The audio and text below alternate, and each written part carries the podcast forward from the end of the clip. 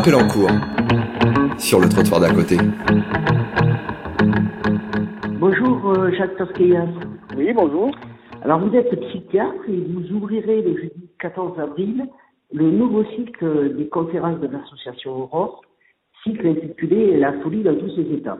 Alors vous allez euh, faire cette conférence en nous présentant le livre que vous avez écrit sur votre père, Oui. un livre euh, que vous avez nommé Francesc Tosquelles, sévices constitutionnels, psychiatre, marxiste, catalan. Alors, Jacques Tosquelles, il est nécessaire de se pencher sur toutes ces facettes de l'identité de votre père pour comprendre son travail. Je ne sais pas exactement ce qu'il a construit, mais j'ai- quelques hypothèses. Le psychiatre, euh, c'est lui-même qui, disait que c'était un vice pour lui, constitutionnel.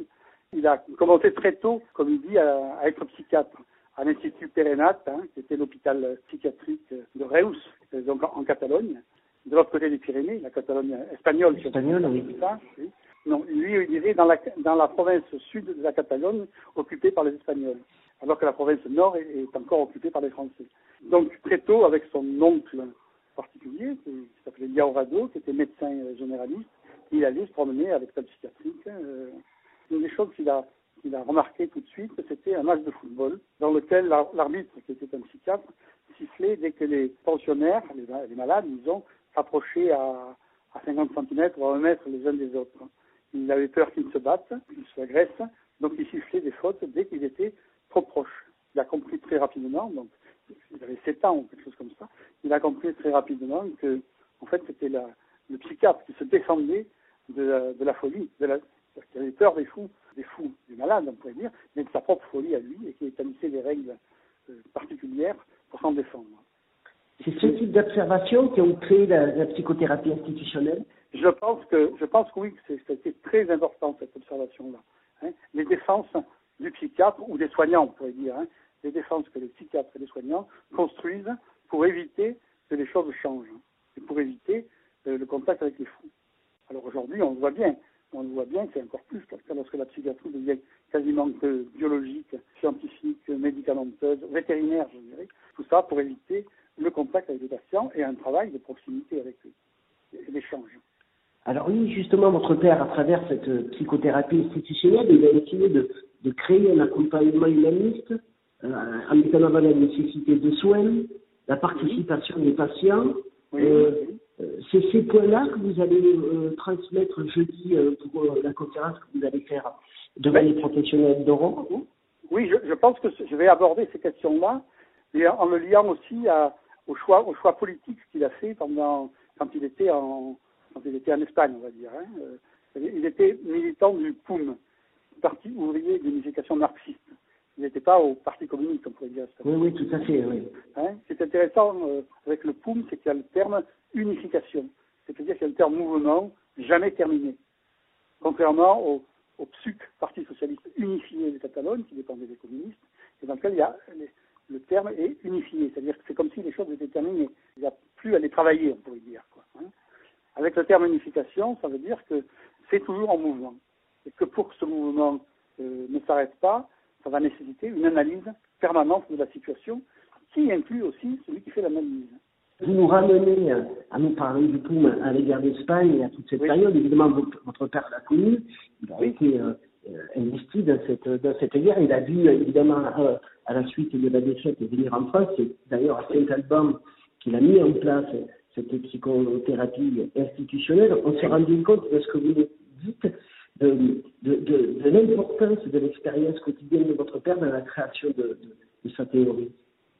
Mais ça l'était déjà euh, pendant la guerre civile euh, et, avant même la guerre civile, ce- cette affaire-là.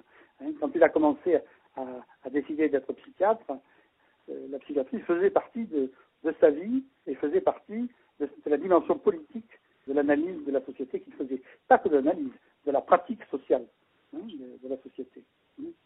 Et, Et il a eu, il a eu par exemple euh, un maître, si on peut dire ça comme ça, c'est un terme que j'aime pas, mais enfin, qui s'appelait euh, euh, Mira, le professeur Mira, qui a, qui a eu beaucoup d'importance pour lui. C'était un, Mira était un, à Barcelone a eu la première chaire de psychiatrie en 31 ou 32, je sais plus, première chaire de psychiatrie en Espagne, et qui a eu une importance considérable, avec un certain nombre de concepts, dont la psychiatrie d'extension, qu'il ne suffit pas de soigner ou de suivre un patient, mais il faut suivre et, s'occuper de l'ensemble des réseaux euh, dans lesquels il vit, c'est-à-dire de la famille, de la société, de l'école, du travail, etc. etc. Alors la, psychiatrie aujourd'hui a, oublié cet humanisme, a oublié ce contact avec les patients Oui, elle a, elle a oublié, c'est-à-dire elle a oublié. La psychiatrie d'aujourd'hui se situe vis-à-vis de, elle a une théorie de l'homme, si on peut dire. Et l'homme est, assez proche, dans la théorie de psychiatrie d'aujourd'hui, de l'animal.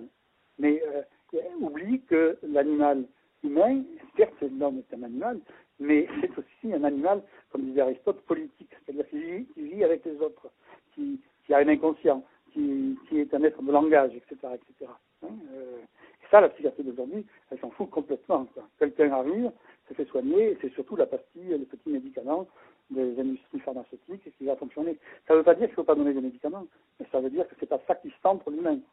Qu'est-ce qui rend alors euh, plus d'actualité la psychothérapie institutionnelle euh, aujourd'hui? Comment, ce concept-là, comment cette pratique-là se confronte à des notions comme par exemple l'inclusion ou la fin de l'institution? Il faut se rappeler ce que, veut dire institution. Hein. Institution, ça veut dire moyen que les êtres humains inventent pour communiquer les uns, pour échanger les uns avec les autres. C'est ça une institution. Et une institution, comme tout groupe humain, a une, maladie qui le guette, c'est établissement. C'est-à-dire à quelque chose voilà, qui est fini, qui est terminé, qui est fermé sur soi-même. Alors la question, c'est laisser ouvert les moyens d'échange, en les analysant, bien sûr. Hein. Euh, et aujourd'hui, compte tenu de, l'évolution de la psychiatrie et de la conception de l'humain, les institutions euh, euh, n'existent plus en tant que moyen d'échange, mais elles existent en tant qu'établissement, c'est-à-dire de, faire passer la, loi, quoi, hein, la loi et les règles de fonctionnement, instituées, on pourrait dire. Et ne pas se préoccuper ni de l'instituant, c'est-à-dire des forces qui font qu'il du mouvement, ni de l'institutionnalisation, c'est-à-dire des formes que prennent, des formes provisoires que prennent les institutions à certains moments. C'est ce message que vous avez envie de dire aux professionnels que vous allez rencontrer euh, jeudi. N'oubliez pas le même. Oui, oui, c'est c'est ça que je vais rappeler. Je sais bien qu'une grande partie des professionnels qui seront là, s'ils viennent, s'ils viennent dans ce genre de conférence, c'est que déjà ils se posent la question dans leur pratique et dans leur tête et de l'humanité de l'homme, on pourrait dire. Hein.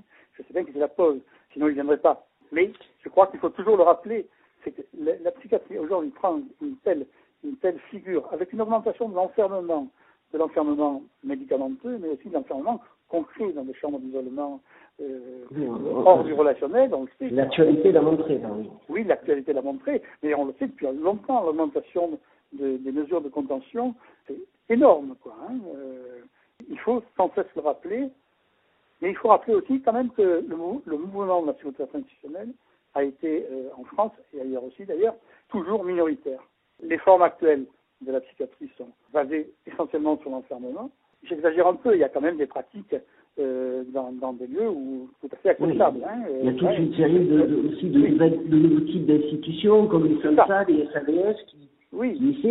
d'intégrer la personne au mieux dans, l'espace social aussi. Tout à fait, tout à fait. Hein, donc, mais euh, la tendance majoritaire, c'est quand même une tendance objectivante qui, qui, qui, euh, qui s'occupe non pas d'un être humain, mais qui s'occupe d'un objet. Et ça, c'est dramatique. Alors il faut le rappeler sans cesse, sans cesse, sans cesse. Hein. Il y, a en France un certain nombre de lieux qui essayent de travailler autrement, c'est sûr, mais avec de plus en plus de difficultés et plus en plus de souffrance aussi chez, chez les soignants, chez les patients bien évidemment, hein, euh, mais chez les soignants. La, la, souffrance au travail est énorme en Mais je pense que ça fera du bien à, à, toutes les, les, personnes qui vont venir jeudi euh, euh vous écouter ce discours autour, euh, autour de, de l'humanisme et du besoin de, de, prendre soin les uns, les uns des autres. Jacques euh, je rappelle le titre de votre livre, Francesc oui. Tosquelles, Sévice constitutionnel, psychiatre marxiste catalan, qui va bientôt paraître aux éditions Lune. Euh, votre conférence. Qui va reparaître. reparaître, tout à fait. Le livre était paru aux éditions euh, de la revue de l'institution, mais il n'était pas trouvable. Oui, oui non. Va, non. Va de toute façon, euh, il en reste qu'une dizaine d'exemplaires. Alors, donc, euh... Ce qui est bon signe, ça a bien marché c'est signe que les gens, les gens l'ont acheté, c'est sûr. Je vais d'ailleurs en amener quelques-uns dans ma valise. Bon, ben, ceux qui voudront le retrouver, verront ça aussi les éditions oui. Votre conférence Tout simplement Tosquelles, dans le cadre des conférences d'Aurore, se tiendra donc le 14 avril à 14h au. CHU Magenta Aurore, 107 Terre, rue du Faubourg Saint-Denis, 75010 Paris. Et cette conférence sera aussi euh, à écouter sur le trottoir d'à côté euh, euh, une semaine après. Merci beaucoup, Jacques Tosquelles. Allez, au revoir. Au revoir, au revoir jeudi. Au revoir.